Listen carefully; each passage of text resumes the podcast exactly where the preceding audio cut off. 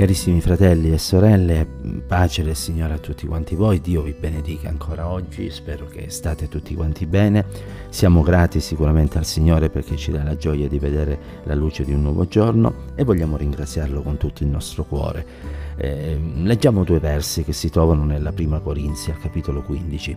Leggiamo prima il verso 49 e poi il verso 53. Al verso 49 è scritto: come abbiamo portato l'immagine del terrestre, così porteremo anche l'immagine del celeste. E al verso 53 infatti bisogna che questo corruttibile rivesta incorruttibilità e che questo mortale rivesta immortalità. I versi che abbiamo letto sono tratti dal discorso che Paolo fa riguardo alla risurrezione del corpo.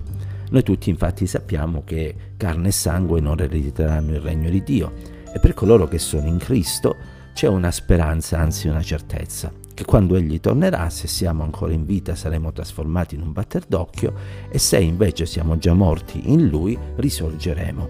In entrambi i casi avremo un corpo nuovo, glorificato, che è diverso dal corpo che attualmente noi abbiamo, perché sarà un corpo appunto incorruttibile. È un po' quello che avviene ad esempio con i bruchi.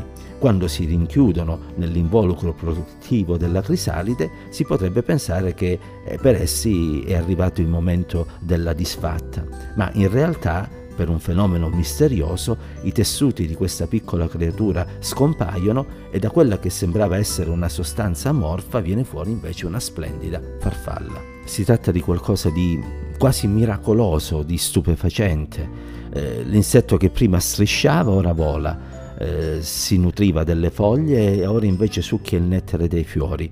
Da qualcosa di insignificante allo stato di larva che era diventa una delle bellezze della natura. E come per il bruco, mm, la nostra vita sulla terra può sembrare finita quando noi veniamo messi nella tomba, ma come avviene con il bruco, lo stesso avverrà per noi in un modo naturalmente più straordinario e più glorioso. Risusciteremo, avremo un corpo nuovo alla venuta del Signore e saremo sempre con Lui. La Bibbia paragona il nostro corpo a un seme che viene messo nella terra. Infatti è scritto al verso 42 e verso 43 che il, seme, il corpo scusate, è seminato corruttibile e risuscita incorruttibile è seminato ignobile risuscita glorioso, è seminato debole risuscita potente. Come tutto questo avverrà non c'è dato di saperlo.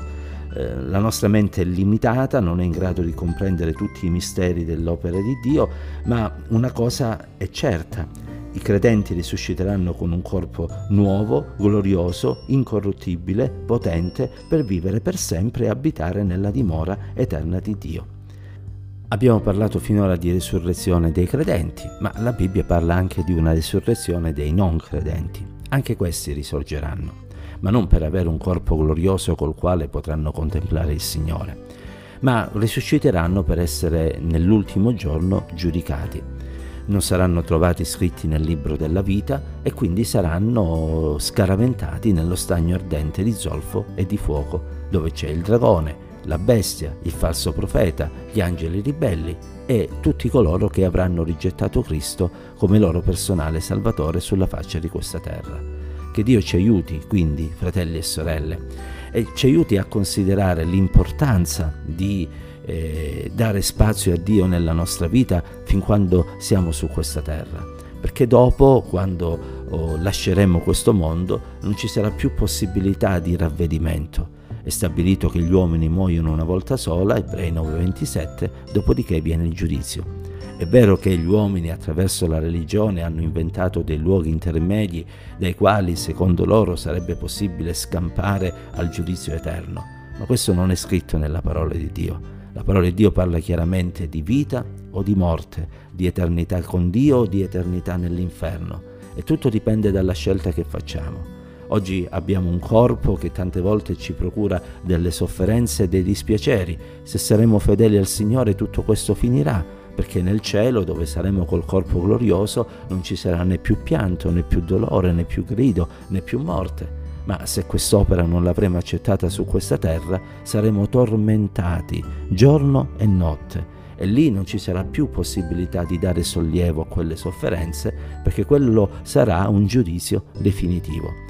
Ci aiuti il Signore, cari, a dare valore all'anima nostra e a vivere in questa terra in Cristo, affinché per mezzo del suo sacrificio noi possiamo ereditare vita eterna e un giorno possiamo entrare nella Gerusalemme celeste con quel corpo potente e glorioso che Dio vuole dare a tutti coloro che lo avranno onorato su questa terra.